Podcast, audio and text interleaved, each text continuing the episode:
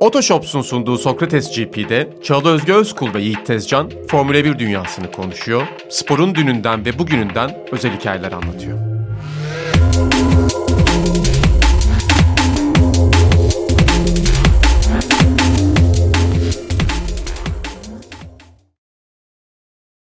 Herkese mutlu günler. Sokrates GP'ye hoş geldiniz. Bizleri izleyenler ve sevgili dinleyenler. Yiğit Ezcan'la beraber muhteşem geçen Barcelona hikayesini konuşacağız.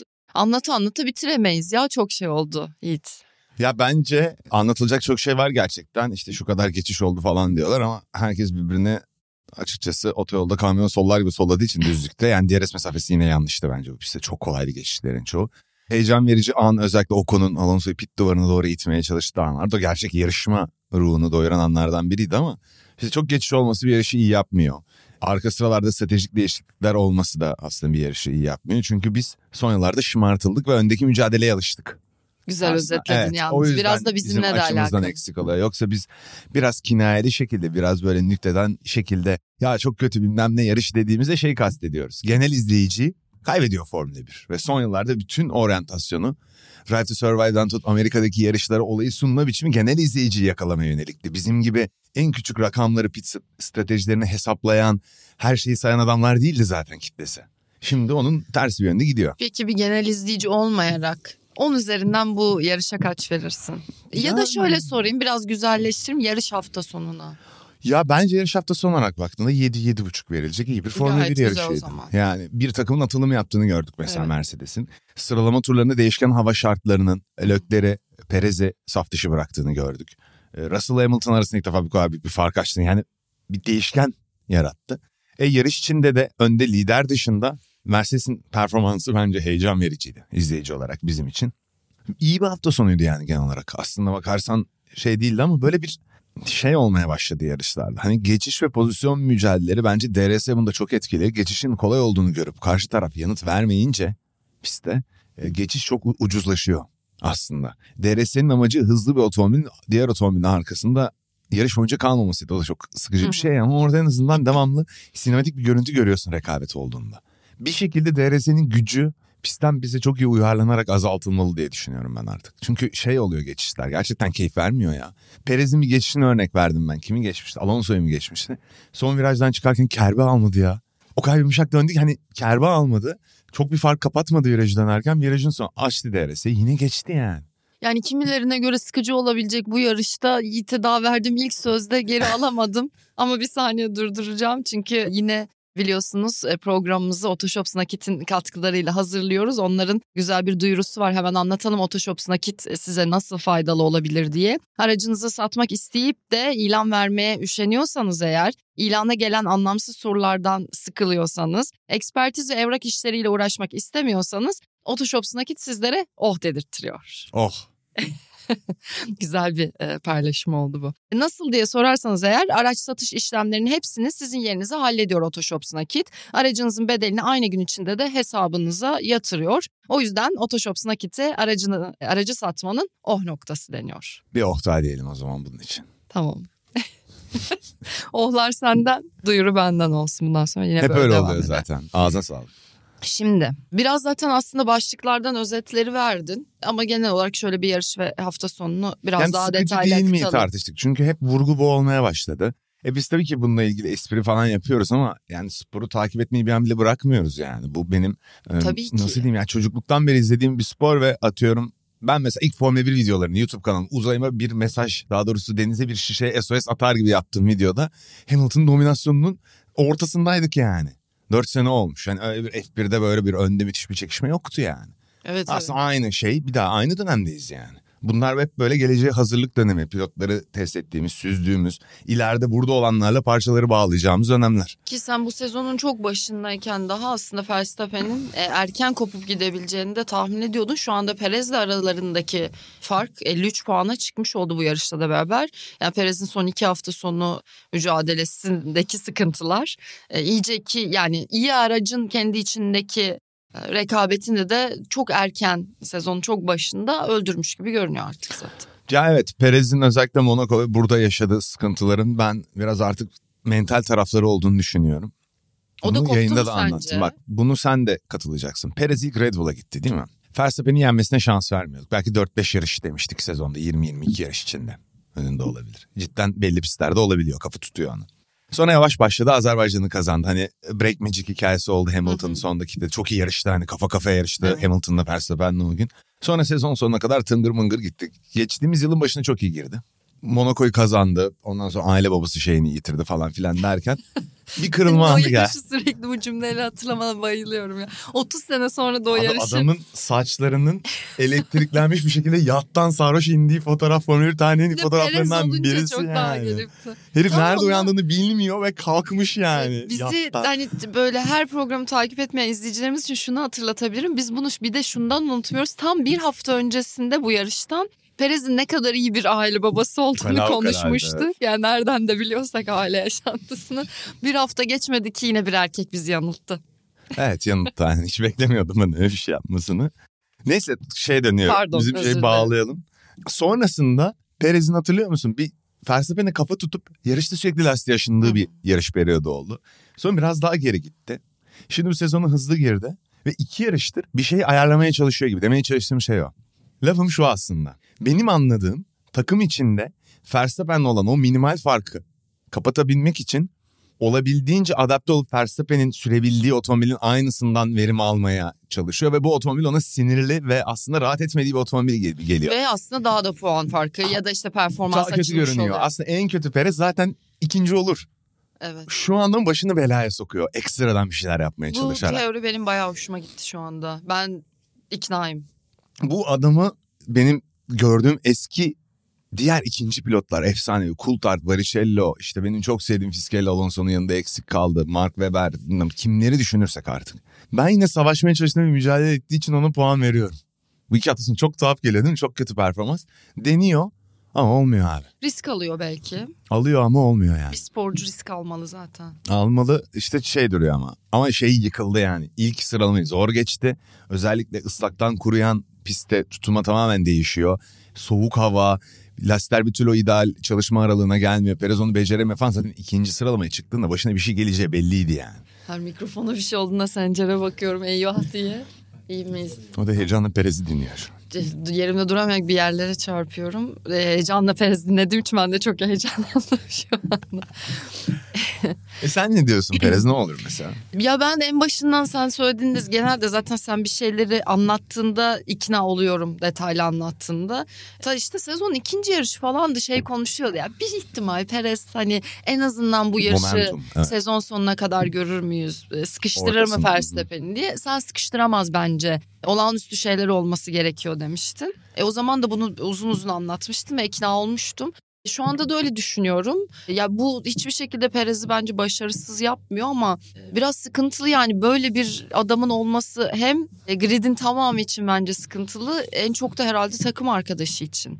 O kadar iyi ki Verstappen aynı zamanda bence aracı da belki olduğundan daha iyi gösteriyor. Yani sadece aracın iyiliği hakkında konu tabii ki öyle konuşulmuyor. Kimse yorumunu oradan yapmıyor ama biraz aracın iyiliği övülüyor ya fazla fazla. Belki de gerçekten bu ikili çok iyi bir kombin oluşturdu. Yani yani bu araç ve bu Verstappen olduğu için böyle her pilot orada bu aracı bu kadar iyi göstermeyebilir. Kısa dönemdeki çok güzel, bilgilerimle. Çok güzel. Horner'ın ve Toto Wolff da bunu söyledi. Hani ikisi de aslında atlatmıyor. Verstappen'in hakkını yedirtmiyor. Toto Wolff diyor inanılmaz diyor adam başka bir dünyada diyor. Çok iyi sürdüğü gerçeğini bu değiştirmiyor yani.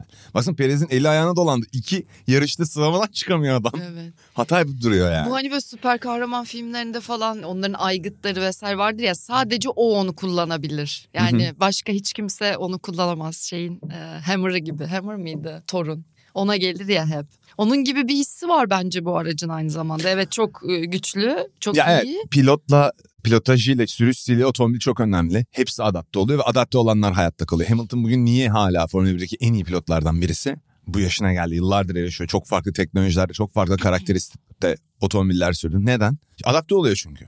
Verstappen'in de en güçlü özelliği o zaten. Ve çok hızlı oluyor galiba. Aa, çok hızlı oluyor. Ben bunu söyleyeyim. Yok abi ne alakası var? Hayır abi adam hafta sonu pisti çıktığı anda çok rahat hızlı bir tane tur atıyor. Hı hı. Çoğu adam daha böyle bir sistem kontrol aşamasındayken pist, asfalt nasıl hissediyorum otomobilin içinde hoş geldim olsun hemen hızlı yani.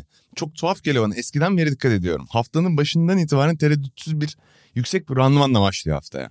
Çok kolay adapte oluyor her şeye. E, yağmurda Ve iyi kolay olduğunu gösteriyor her evet şeyi yani. o zaman.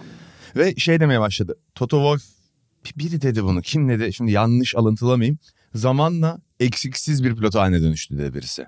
Sıralamada eksik kaldığı zamanlar olurdu. Çocukça junior hatalar yaptığı, crash tapen diyorduk zamanlar olurdu. Mesela Komple bir paket mi oldu? Tam oldu yani. Onu olmaya başladığını biliyorduk zaten. iki senedir o şey oluyor da artık böyle bir kendi çapında bir yenilmez armada gibi bir şey oldu adam yani. Tek başı tek başına bir armada oldu yani. Çok çok acayip. Yenilmez armada lafı da her geçtiğinde aklıma bir anım gelir.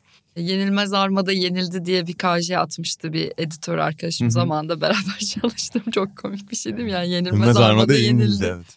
Biraz evet. Mantık hatası var cümle. Evet bu. pek biraz garipti. Mercedes'e de bakalım. Sen de az önce bahsettin. Hani yarışın ilgi çekici yönlerinden biri. Onların getirdiği güncelleme paketini test etme fırsatı bulamamıştık. Önce İtalya'da iptal olan yarış ardından Monaco'nun buna uygun olmaması. Yani. Bu sezonun ilk çifte podyumunu yakalamış oldular yani keyifler yerinde. Önce istersen burayı anlat ama peşine şeyi ekleyelim. Bundan sonra da önemli. Hani bu pistle beraber bu güncellemeler ya da işte pilotlar iyi hissediyor gibi göründü ama devamı nasıl olur? Şimdi şöyle bence e, haftanın başında aslında hatırlıyorsan Hamilton'ın e, telsizden şeyden bile çıkamayacağız. Evet. Cumartesi günü demeçleri vardı. Kübürden çıkamayacağız evet. negatifte. Ama zamanla o frekans şeyi yakaladı otomobil.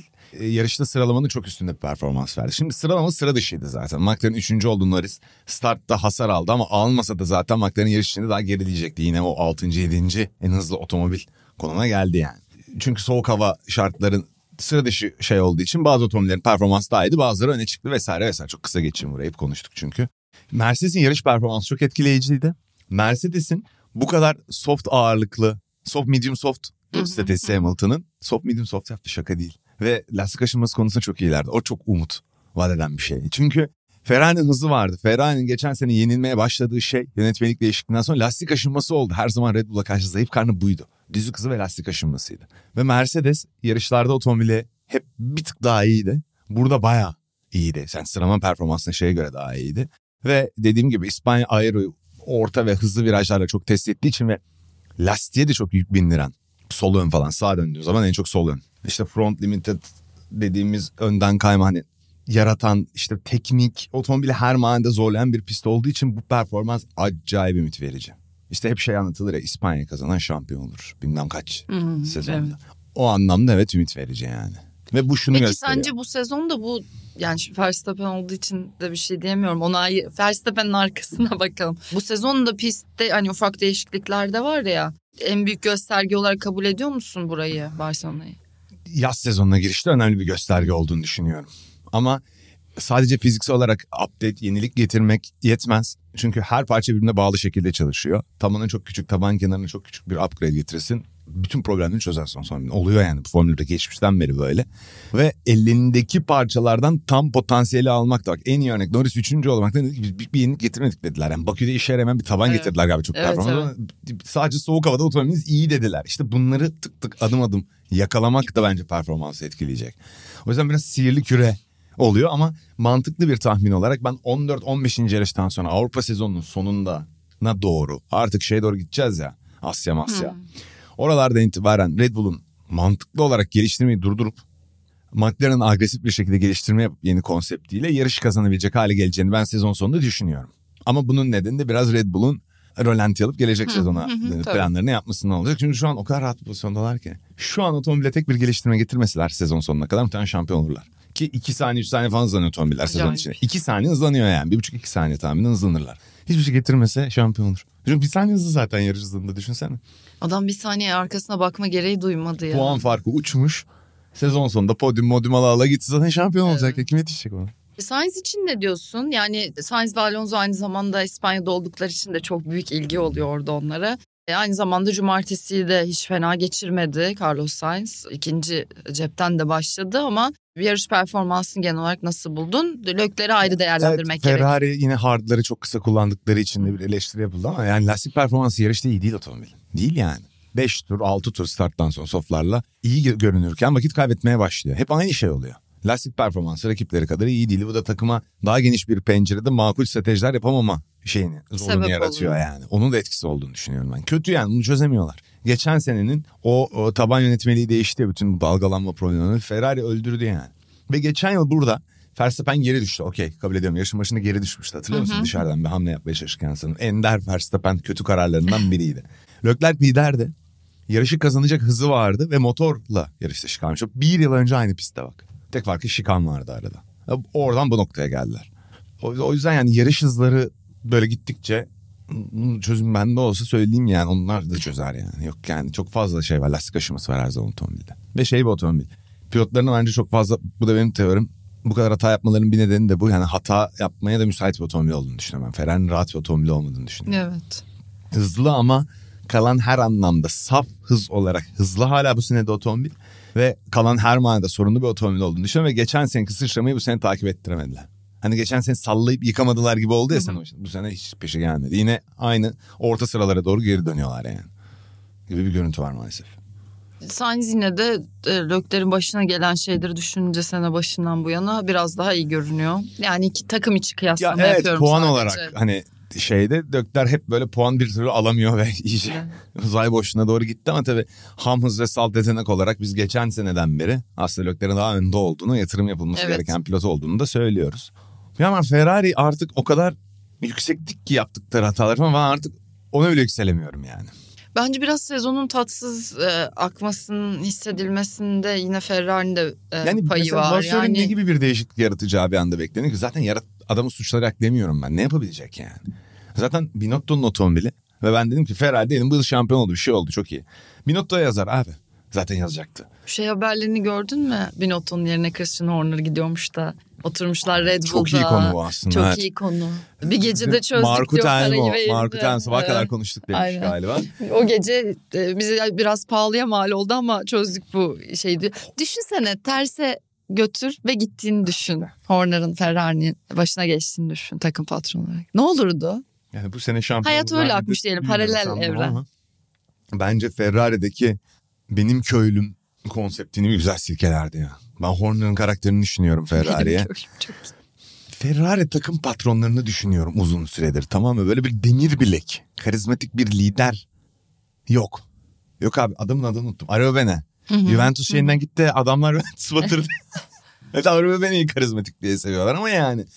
Ya yok o şey yok yani basına karşı dönük bir Toto Wolff'ün Jim'den gelme karizmasıyla Horner'ın Toto ve Korkman'ın ağzına geleni ona söyleyebilmesi karizmasında bir şey yok yani Ferrari'de. Yok değil mi yani? Yok yok evet. Evet karizmatik lider şeyi yok. Ki takımda. Ferrari otomatik yani kırmızıyı giydiğin an bir karizma veriyor. Bir de onu işte düşün. O karizmatik takım liderlerinden birinin Ferrari'de nasıl olacağını çok merak ediyorum. Bayağıdır yok. Jean Tot'tan beri karizmatik takım lideri Jean Todt da çok ufak bir adamdı burada. Karizma derken fiziksel şey, evet, evet. anlamda demiyoruz abi. Adam Karizmatik Karizma başka bir şey bir de ya. Yani öyle boyla posta bilmem neyle alakalı değil. Evet, sporun çok içinden geliyordu. Ya Vasör de öyle çok motor sporları adamı yani Safkan. Ona hiç lafım yok ama o tarz bir demir bilek işte Briatore Ferrari'de olsun mesela Binotto, ilginç olur. İlginç olur yani bence Vasör yine böyle bir karizma ve ağırlık sahibi. Yani sempatik mi değil mi? Hani bir ürkebileceğin bir profili var. O güzel bence. Hani şey hissediyor. Gülüyor mu? Gülmüyor galiba. Gülüyor mu şu an falan gibi hissediyorsun. Bir tedirgin olursa. Binotto çok sempatik ve tatlı kalıyordu. Vasör biraz daha iyi basında. Bence daha evet. takım lideri havasında. Ya bu biraz farazi bir şey konuştuğumuz biliyorum. Ama yani Ferrari'yi de gerçekten bir mantıkla açıklayamayacağımız şeyler yaşandığı için hep böyle şeyle açıklıyoruz Ferrari'yi. Hani takım içindeki muhtemelen bir zincirleme hatalardan kaynaklanan sorunların olduğunu düşünüyoruz. Takım içi disiplin, organizasyon anlamında problemler olduğunu düşünüyoruz. Evet. Yani Horner gitse enteresan olabilirdi. Verstappen'i de götürür müydü peşine iki sene? Yok. Götürebilirdi. Götürür Ama müydü? Bol gibiler. Evet ama Red Bull babası gibi daha çok Verstappen. Ya tabii onun programı falan ama şimdi şöyle bir şey var. Red Bull eşittir Horner o takımı evet, ya Junior Red Formula takımı alırken Red Bull kurulduğu ilk yıldan itibaren Horner takımı Peki başında. Red Bull'a sence kim gelirdi? Paralel evrende hikaye akıyor. Oh, hiç bilmiyorum. Christian Horner Ferrari Takım içinden gitti. devamlılık sağlanırdı. Kim bilmiyorum. Takım içinden devamlılık sağlanırdı. Hiç o ta... Bu hiç heyecan oldu. Hiç gelmedi vallahi aklıma kim olabilir. Yani takım içinden devamlılık sağlanacağını eminim ben ama. O zaman Verstappen gidebilir. Johannes Schmitz olsun ister herkes olabilir mi? Olamaz ee, ama takım içinden o devamlılık sağlar. Bu arada Anne Schmitz yani takımındaki en üstteki insanlardan evet, birisi evet, bu arada tabii. yani ama genelde strateji şefleri o tarz şeye evrilmez. Oraya gelince bir durdururlardı. Bu arada Hannah Schmitz'in ben hani erkek egemen bir sporda hiyerarşide kaybolur gibi düşünmedim demin söylediğimi Hı-hı. söylerken sadece bir strateji şefi olarak yeni daha genç bir isim olarak biraz daha zamana ihtiyaç duyduğunu düşünerek söyledim. Hani takım içi liderlik gibi bir yere gelmesinde. Tabii farkındayım senin öyle düşünerek söyledin çünkü sen sağlıklı düşünen bir erkeksin ama. Teşekkür ederim. Her zaman öyle olmayabilir. Telefon çalıyor kim arıyor? Annem Ha. Aç istersen. Yok program bitince ararım onu ben. Selam söyle Sokrates GP ekibinden anne. Söylerim bir çıkışta şey yaparım. Şöyle enteresan bir durum var Red Bull'da. Adrian Newey işte pit duvarında falan da görüyorsun. Newey çok eski yıllarda Williams'tan ayrıldığında yani dehasıyken zaten en büyük tartışma konularından birisi Sir Frank Williams'ın ve Patrick Head'in pilot seçimlerine kendisine danışmamasıydı. Bu söyle anlatılır hep. Edwin Newey de aslında takımın liderlerinden birisi. Sadece tasarım yaptı müthiş bir otomobil verdi ve hafta sonu boyunca otomobili hızlı yaptı gibi düşünme. Politik oyununun içinde de takımın çok önemli bir yeri var. Onun da çok söze geçiyor pilotlarla ilgili. Yani otomobil düşünsene aslında çok mantıklı. Çoğu takım baş tasarımcısını bu kadar içine sokmaz veya çoğu baş tasarımcı girmek. Mesela Rory Byrne mesela abi Ferrari'nin efsane tasarımcısı. Adam uzak doğuda bir yerde inzivaya çekmiş yaşıyor abi işiyle dışarıdan danışmanlık falan veriyor Ferrari ama mesela Rory Byrne hiç kamera önünde böyle bir şey muhakkak çıkmıştır da hiç hatırlamıyorum. Çok iyi otomobiller var. Adrian daha farklı. Takım patronu gibi aynı zamanda o. Mercedes'te nasıl bu durum? Bir hiçbir fikrim yok benim. O yüzden merak ettim. Ya Mercedes hiyerarşiste yok aslında benziyor. Şimdi James Allison'ın hani tekrar evet, göreve evet, gelmesi sonucu. Onun da çok aslında faal aktif bir rolü var. Bence bu başarıyı iten bir şey takımları diye düşünüyorum. Ama Adrian Newey kadar baskın bir karakter tasarımcılar arasında yok ama adam legend yani. Evet. Onun Efsane da etkisi var. evet. Yani Horner gitse kısadan ise bence hiyerarşi olarak sağlam bir hiyerarşisi vardır Red Bull'un. Hani bu varsayımsal konuştuğumuz şeyde ayakta kalır takım diye düşünüyorum ben. Horner'ın rolünü küçümseyerek demiyorum yani. Tabii. Adam Red Bull eşittir biliyorum. Sadece onu diyor. Horner da Ferrari özetle daha e, rasyonel ve daha acımasız bir yaklaşım katardı bence. Daha net. Ya bakma onu diyor işte Fersap'in yanında diğer pilotlara daha çok vakit vermeyeydik arada günah çıkarttı da hava Albon geldi falan. Akademiden çıkan çocuklar Fersap'in yanında tak tak harcadılar yani. Tabii. Öyle söylemesi dolayısıyla hiçbir anlam ifade etmiyor. Rasyonel kazanma odaklı. Her hafta farkında mısın? Bir paralel dünyada Ferrari'ye birini gönderiyoruz. Hamilton'a başladık. Horner'la devam ediyoruz. Haftaya bakalım şey kimi göndereceğiz. Böyle şu aralar çok popüler oldu ya herkesi yanlış bir şekilde kullanıyor. Makyavelist bir yaklaşım falan. Anlatır mısın Machiavellist yaklaşım nedir? Ya Machiavellist işte yaklaşım... İşte bu program böyle bir program. Hayır Machiavelli'nin e, The Prince değil mi kitabına da? Biz felsefede okuduk. The Prince olması lazım. Sen işte bilirsin. İşte burada diyorsun. ideal idareci anlattığı bir kitap var. Ve oradaki o tavırdan, ideal idareciliğin, otoriterliğinden vesaire alınmış Machiavellist yaklaşım diye bir şey devşirildi. Bunun bilimsel bir karşılığı var mı? Sosyal bilimde bilmiyorum. İnan yıllardır akademide, değil, akademide değilim. Yani 5 yıl 6 yıl oldu beni kovalı adamlar. Felsefe yüksek lisans yapıyordum bana beni kovdular abi. Kovuldun mu? Yani temiz terbiyeli bir şekilde kovuldum yani. O yüzden başınıza spor anlatmaya kaldım. Bir saniye ben şimdi dümdüz şey okuyacağım. Oku. Makyavelizm ne anlama gelir? Hazır mısın? Hazır. Ahlaka karşı menfaati önceleyen yaklaşımı benimsemek, davranışlarında ve devlet yönetiminde siyasi ahlaktan uzak yaklaşımı benimsemek olarak tanımlanabilir. Makyavelizm ya da makyavelist terimi etik, politik ve psikolojik olguları tasvir etmekte olup çoğu zaman olumsuz anlamda kullanılmaktadır. Evet. Nasıl güzel okudum Google'dan. Yeni dünya çok karanlık gerçekten. Ama tabii genel olarak Google ve Wikipedia'dan edindiğimiz bilgiler durumu aşırı özetleyen tabii. bilgiler oluyor diyelim. Neyse ben Şimdi hazırsan, hazırsan e, bizleri yani. siyasetten ve makyavelist yaklaşımdan hemen ilişkilere karşı e, Latin, Latin müziğine doğru Latin müziğine doğru geçiriyorum. Açayım mı bir şarkı? Ne şarkısı açacağız ya? Telif gelirmiş. Aa. Ha giriş intro yapacaktın sen. Evet çok kısa ya 5 saniye. Neyse tamam tamam. Tamam o zaman sen Shakira taklidi yap. Telif yemeyiz ondan. Dans ediyormuş masanın üstünde çıkıp. Belly dance. Yani belly dance. izin belly var dance. mı? İzin var mı programda? Evet, Telif yeriz. Shakira dansı çalındım diye çalındı diye. Telif. Şimdi yine magazin hoş geldin magazin şeklinde bir kısma geldik. Sen geçen hafta ne demiş şey ben yarışma izliyorum ben onlara bakmıyorum. Ben bilmiyorum magazin takip etmiyorum. Sana laflar hazırladık. Shakira olarak. Shakira cephesi olarak. Ben yakıştırmamıştım. Ben hala yakıştırmıyorum. Ama olan oldu. Yani şey diye düşündüm. Yani bu bir yerde durur. Hani sonra bir baktım önce Barcelona'da Paddock'tan fotoğraflar çıktı. Sonra da yarıştan sonra bir arkadaş grubu halinde yemeğe falan gitmişler. Ama Hamilton'la Shakira yan yana oturuyorlar. İşte olmuş o canım. Niye sürekli birlikte? Sevgililer mi? Niye sürekli birlikte? Yok, Sevgililer en yakın mi? arkadaşım Shakira. Hamilton'la Shakira sevgili Değil mi? abi? Shakira'nın en iyi arkadaşı Hamilton oluverdi. Bir anda bunca yılın ardından hiç yana görmedik onları. Nereden tanışırlar ederler? Tabii ki sevgililer. Çok enteresan ya. Hala yani Ya bir ay sonra bu iş olmasa olmadık derler ama orada olmuşlar belli ki sevgili yani. Bitti. Çok garip. Ve ya. ben acımasız yorumlarımı geri alacağım bugün. Ne? Neden? Şu anlamda geri alıyorum. Ne? Sana güvenmiştim. Hayır hala dışarıdan baktım acımasızım ama ikisinin kendi iç dünyalarında önceliklerinin ne olduklarını, hayata yaklaşımları ne olduğunu bilmiyoruz. Belki harbiden çok iyi anlaşıyorlar. Bunu bilemeyiz. Öyledir mu? Yani mutlaka ki güzel vakit geçiriyorlar, iyi anlaşıyorlar Sonuç falan. olarak Shakira'nın da zirve kariyerini düşün. Bu arada Hamilton'ı anlayabilecek bir insan mesela pozitif dışarıdan baktığında. Bu direkt onların arasında bir kimya yaratıyordur abi. Ortak nokta yaratıyordur. İkisi de kendi Ünlülük yani, evet. starlık.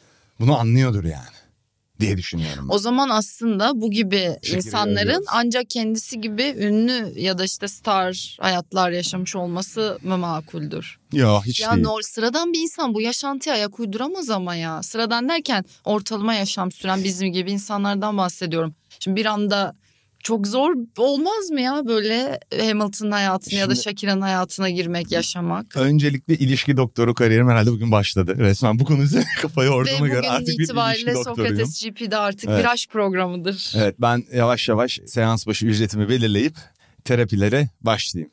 Bunun için adım bir lisansa adım, ihtiyacım var mı ya? İlişki koçu Adım adım mı ilerlesek? Yani bir ver bakalım Bak, bir tavsiye birileri tarafından benimsensin. İkinci programda. Ben çok yükseldim. Çok eğlenceli geldi bana. Şimdi Doktor hiç vardı hatırlar mısın? Will Smith oynuyordu. Evet. Hiç, evet şey, aşk doktoru. Çok iyi filmdi o. Eva Mendes vardı Eva hatta. Mendes Eva Mendes'in de yıkıldığı zamanlardır yani. Alev aldı dönemler. bir şey demeyeyim kesin. Eva Hiçbir Mendes şey sevmezsem ya. linçlenirim yani. Evet Eva Mendes sevmez. Yani Yok, Türkiye'de Eva Mendes'e bayılan Mendes'e... bir milyon kişi bulabilirim çünkü. O yüzden... Eva Mendes o kadar popüler değildir şimdi tanımıyorlar o kadar. Bu jenerasyon için evet ama bizim jenerasyon için üf, taptı ya. Herkes benim bütün erkek arkadaşlarım Eva Mendes'ciydi öyle söyleyeyim. Yani olunmayacak gibi değildi çünkü diyerek.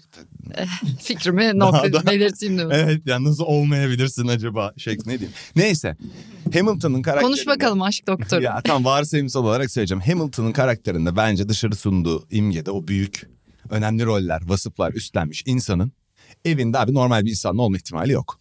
Hugh Jackman olabilir. Mı? O da çok ünlü. Ama onun daha böyle içe dönük, kendine dönük bir hayatı var. Atıyorum şey kimle birlikte bilmiyorum Jennifer Lawrence mesela sosyal medyada olur. Ama hep böyle bir grandiyoz, saraylı, soylu bir şey var Hamilton. Sir zaten adam, onu geçtim. Hep bir misyonu var üstünde, şey var. O yüzden kendine bu misyona uygun bir eş istemesi bence çok güçlü bir kadın figürü Artı istemesi. Artı ekleyeyim mi? Bir şey ekleyeyim. Bu duygusuzluk değil bu arada şey demiyorum yani. Ben profesyonel sporculuğu da buraya eklerim çünkü bence başka bir şeye çok benzemiyor. Hayatı başka türlü yaşayıp kazanma diğer meslekleri. Çünkü yani sporun o getirdiği rekabet ne olursa olsun en çok sporun içinde var. Yani atıyorum bir oyuncu da rekabet duygusuyla muhtemelen kariyerini yaşıyor ama spordaki o kadar belirgin ve işte bütün yani insanın o gün başı ağrısa başka bir insan için o kadar problem olmayabilir ama bir sporcu için çok problem olabilir. İşte tırnağında bir şey olsa elinde bir şey yani fiziksel olarak bu kadar sürekli hazır olma duygusunun ciddi bir anksiyeteye dönüşebildiğini düşünüyorum. E, sürekli birileriyle rekabet ediyorsun tamamen yaşamını onun üzerinden sergiliyorsun. Mesela geçenlerde arkadaşımla Carlos Alcaraz'ı konuşuyorduk. Yani müthiş bir kariyer var önünde o kadar görünüyor ki aynı yaşlardaki Nadal performansıyla kıyaslanıyor şu anda ve belki de hani ikisi aynı yaşlardaki prime haliyle şu anda oynasalar acaba Alcaraz Nadal'ı yener miydi falan. Fakat bütün bu kariyerin önünde başına neler gelebilecek düşünsene yani umarım e, hep sağlıklı akar. Hepimiz bayılıyoruz şu anda onun kariyerini izleyecek olmaya heyecanlıyız. Ama mesela bu başka bir meslekte bu kadar belirgin değil ya bunun riski, risk oranı falan. Hayatı böyle yaşamak bir de üstüne bu kadar yani top level elit bir sporcu olmak hayatı zorlaştırıyor. O yüzden normal bir insanla olması kolay olmayabilir ee, gerçekten. Burada olması nedeni de normal olmamız. O mental evet. kuvvetinin olması, buna devam evet. edebilmesi. Kaç kişi devam edebilir çünkü buna. Çocukluğundan başlayarak o savaşçı karakterde olması yani işte. Sponsor olmak da savaşmaktır. Tabii. Bu arada biz Hamilton'ın son yıllarıyla anlatıyoruz ama o da sonuç olarak bu gride gelmiş herkes gibi bir mucize hikayesi küçük bir çocukken karting yaparken geldi. Evet Her ve maddi sıkıntılar yaşayarak yani. Ya zengin de değil evet. evet. Her sene 20 adam yarışıyor. Yani bir sponsoru şeyini kesse kim bir de o baskı hissetsin küçük çocuğun üstünde. İşte Rosberg'de Hamilton'ın küçükken kim pizzayı önce yiyecek diye kavga ederlermiş. Bir şeye savaştıklarını biliyorum ama çocuklar bir yandan. Onlar bence bu yükü taşıyabilecekleri için oradalar. Yani Kastamoto diye Tyson'ın hocası var ya. Hı hı. Boksun %90 psikoloji kafadadır diyor mesela. Bunu derken şey demiyor yani fiziksel 10 kiloluk adam 90 kiloluk adamı döver siklet bu mantıkla demiyor. Ama sen belli bir fiziksel kapasite yetenek eşiğini aştığında tamam mental. Bir yerden sonra seni kim ayır, e, ne ayıracak yani hangi özelliğini ayıracak çünkü zaten aynı klasmanda birbirine benzer yeteneklerin olduğunu biliyor. Yani zaten çok özel yetenekler komple ayrılıyor ama orada da yine mental süreç devreye giriyor. Yani istediğin kadar çok büyük yetenek ol e, silinip gidersin o yeteneği bazen fark edemeden bile. Bak 2021'in sonunda Hamilton bırakabilirdi. Evet. Bırakmadı abi. E bunu yapıyor çünkü bu adam. Alonso'ya baksana mesela. E, hala hırsla saldırıyor. Düşün ya hepsini, yarışan herkesi düşün yani. Diğer sporlarda rekabet eden herkesi düşün. O kafa yapısı çok apayrı bir şey yani. Ve Shakira'nın da bence o kafa yapısına uygun olduğunu düşünüyorum. Evet geçen hafta biraz dalga geçtik tarz olarak. Ben Hamilton'ı daha bohem buluyorum. Ya yani. şimdi biz bu insanları zaten tanımıyoruz. Ee, bu Geyik klasik tabii. bir magazin sohbeti gibi yani dışarıdan birbirine yakışıyorlar mı yakışmıyorlar. Bence yakışmıyorlar. Ama bana ne yani bir yandan da benim fikrimden de onlara nedir ben muhtemelen. Ben pozitif tarafını gördüm bugün. Yani güç Başka objesi olarak başladım. karakter olarak baktığında aslında dışarıdan baktığında evet abi tümleyici durdukları benzer karakter özellikleri taşıyorlar yıllar içinde. Ben Şeker'i severim bu arada. Geçen hafta çok haksız konuştum hakkında üzüldüm. ya severim yani de olay olmadı gibi gelmişti bana uymadı. Ya geçen haftaki mevzuda hala arkasında durdum taraf. E, bu ayrılık sonrası işte o şarkılar falan onlar bana böyle biraz yani mesela Hamilton'ın az önce konuştuğumuz ofisteki muhabbet buraya taşıyalım masaya. Hamilton asla böyle ben. bir şey yapabileceğini düşünüyor musun? Yani biriyle ayrılacak Hamilton da böyle basına mesela şey yapacak halkın önünde. Şimdi çünkü duygularını belki de biraz daha saklayan ve... Pike ve şeker arasında yaşanan olayların absürtlüğüne bir bak. Abi belki karşılıklı parayı kırıştılar götürdüler abi. E zaten sevgileri. bitince program öyle burada konuştuk ya. Ben bu kadarının çünkü olabileceğini ben düşünmüyorum ya. Ben düşünmeye başladım. Bizim programdan sonra ona inandım ben. Orada bir şov var yani. Bu, bu arada Hamilton'da mesela ne bileyim bence normal olmayan bir hareket aynadan selfie atıyor. Bana tuhaf geliyor mesela onun karizmasında bir adam. Bul birinin fotoğrafını çeksin abi. Taş gibi herifsin ya. Aynı selfie'sin de yani. Hamilton'sın sen. Ama işte ama yalnız işte, fotoğrafı çek çekimiz. Ama herkesin bir şeyi var yani. Shakira çeker bunlar. Kusursuz insanlar falan olmak da zorunda değiliz abi. Hani kimse değil yani hiç kusursuz değiliz. bugün niye bugün bu kadar pozitifim Hamilton Shakira ilişkisine? Onun talimat o, gelmiş Shakira'nın şeyine. Sana şimdi menajerlerden şey gelmiş yukarıdan. Yukarıdan tabii Shakira'yı Sana biraz çanta gelmiş belli. Çanta yapmaz. Bir milyon dolara bu aşkı. Bugün bir tane Shakira şarkısı story at. Altına da bizi etiketle. Ne hangi şarkı eteyim? Bilmiyorum. Sevdiğim bir Shakira şarkısını severim dedin ya az önce Shakira'yı. Tek bildiğim şarkı Oyos Vasim miydi? Ben lisedeyken öyle yenileri hiç bilmiyorum. Whenever we meant to be together. Bir tane Dünya Kupası şarkısı var. Vaka Vaka onun muydu? Vaka Vaka var. What else? İşte Whenever Wherever'ı söyledim ben. İyi ki kimse duymamış. Kaydı girdi mi? Çok duyuldu mu? Nasıl çok kötü müyüm? Bir daha söz şarkı söylemeyeceğim. Ki zaten tam da sonra. çok korkunç şarkı söylüyorum ben. İşte Niye? ben orada kaybediyorum. şarkı söylemen gerekiyor iyi. Ee, çok kötü bir Hamilton ses ya. çok seviyordum. Aslında mesela Hamilton şimdi izleyici gülsün bu tamamen bir espri. Aa, çok seviyormuş böyle şeyleri. Önceki ve... sevgisi Nicole o da şarkıcı. Nicole'i hatırlamıyor Seviyor musun? Seviyor demek ki adam şarkı söyletiyor evde işte onu diyorum. Rakı sofrasını kendi kurup de... abi. Anladın mı bana? Ya Shakira be bir şarkı söyleme diyor belki. Öyle bir adam içinde. Dışındaki bütün o karaktere rağmen. Hepimizin bir enteresan gelenekçi muhafazakar anlaşılamaz gerici tarafları olabilir yani. Belki ee... onu yapıyor. Oyuna falan yapıyor belki. Az önce ben şey ya demiştim. Çünkü yani. sen sağlıklı düşünen bir erkeksin demiştim ya onu geri alıyorum şu an. Ay belki Bir programda değişti. Belki yapıyordur yani. Şey ben bunu düşündüm ama şu tarafından düşündüm müzik konusunu. Hamilton'ın müziğe bilgisi var ya kendisi de böyle boş vakitlerinde müzik yapmaya çalışıyor vesaire. Hani buna bir vakit harcıyor işte gitar çalıyor vesaire. Belki bir müzisyenle birlikte olmak o anlamda da yani güzel vakit geçiriyor olabilirler. Müzik paylaşıyorlardır evet. falan. İlk ortak noktaları da belki budur starlıktan sonraki diye düşünüyorum. Yani bu bir, de belki şey yani ten uyumu vesaire öyle şeyler de olabilir. Onları zaten hiç bilmiyoruz. E vardır zaten canım onu yaptıklarına göre. O kadar seçeneğin içinden birbirlerini bulduklarına göre o konuda bir şeyler iyidir yani diye tahmin ediyorum. Tabii ama evlerin içinde nasıl insanlar bilmiyoruz. O yüzden artık çıkarımımızın sonuna geldik. Yani 45 dakikalık Hamilton Shakira Hamilton'ın bir olasılık Shakira Shakira'cığım gel bana bir şarkı söyle dediğine kadar girdim. Benim bilgi bitti yani bu konuyla ilgili.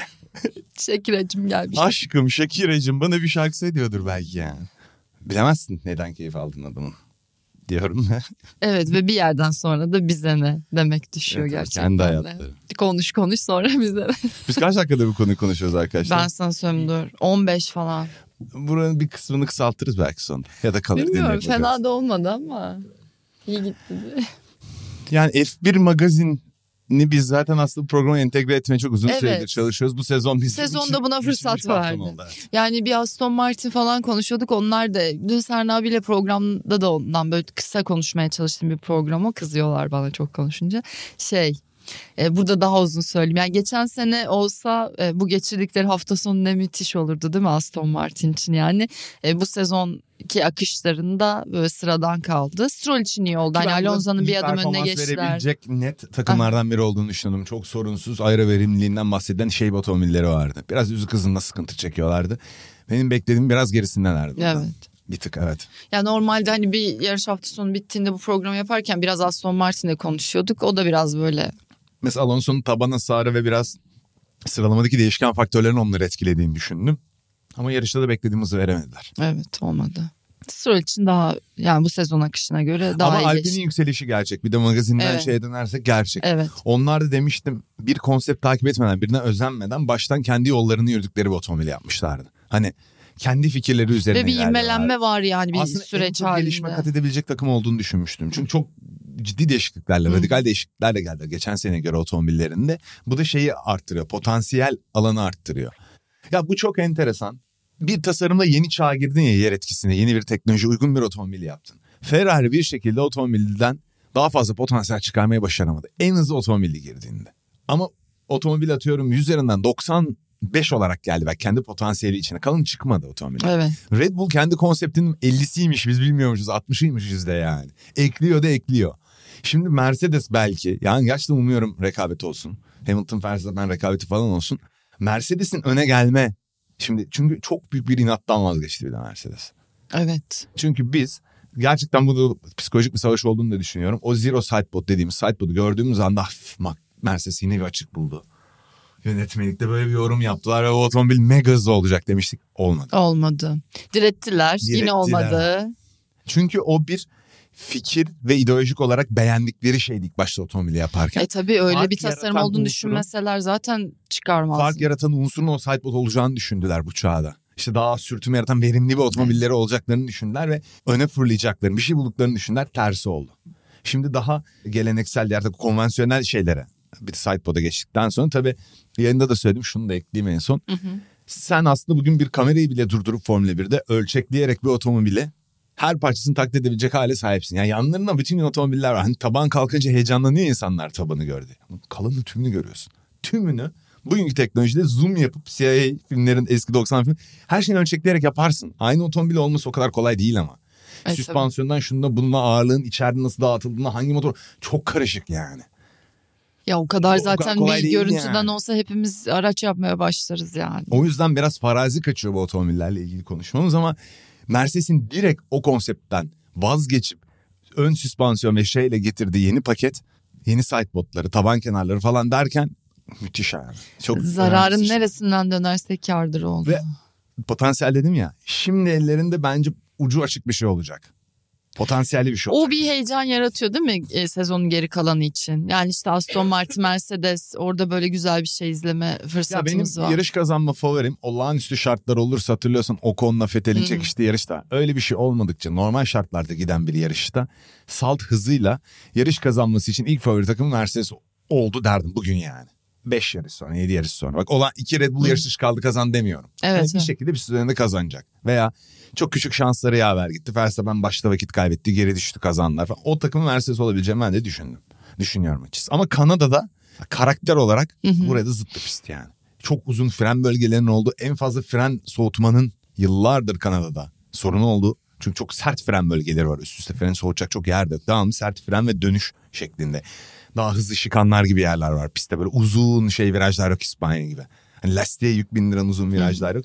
Çekiş, frenaj, düzlük hızı ve mekanik yol tutuşu istiyor biz.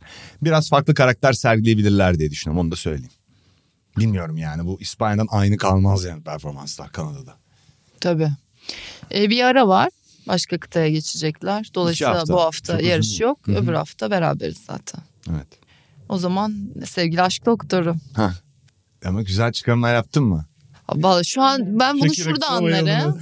Yani ben ne kadar iyi aşk doktor olup olmadığını bir yaraya merhem olabilecek misin? O günler geldiğinde anlarım. Neyse ha. ki şu aralar bir yaramız yok. Ha yaraya yani merhem Aşk doktor öyle bir şeydir bir tavsiye ister yani. İzleyeceğimizden soru alalım aşk sorunlarını anlatsınlar. Sen onlara tavsiye ver. Bu tavsiye karşılığında iyi hissederlerse sen bir aşk doktorusundur artık. Kimsenin sana şey vermesine gerek yok sertifika. o zaman ilk tavsiyemi vereyim mi? On to the next one abi. Sonrakine doğru devam etsinler canları yanıyorsa diyelim ve Jay-Z'nin müthiş şarkısıyla programın sonuna gelelim. Ben çok saçmaladım bugün. Lütfen beni çıkarın buradan ya. tamam seni çıkarıyoruz. Ee, teşekkür ediyoruz bizleri ve magazin programımızı izlediğiniz için. Kanada'dan sonra Otoshop Nakit'in katkılarıyla Sokrates GP'de tekrar buluşacağız. Şimdilik hoşçakalın. Otoshops Sokrates GP'yi sundu.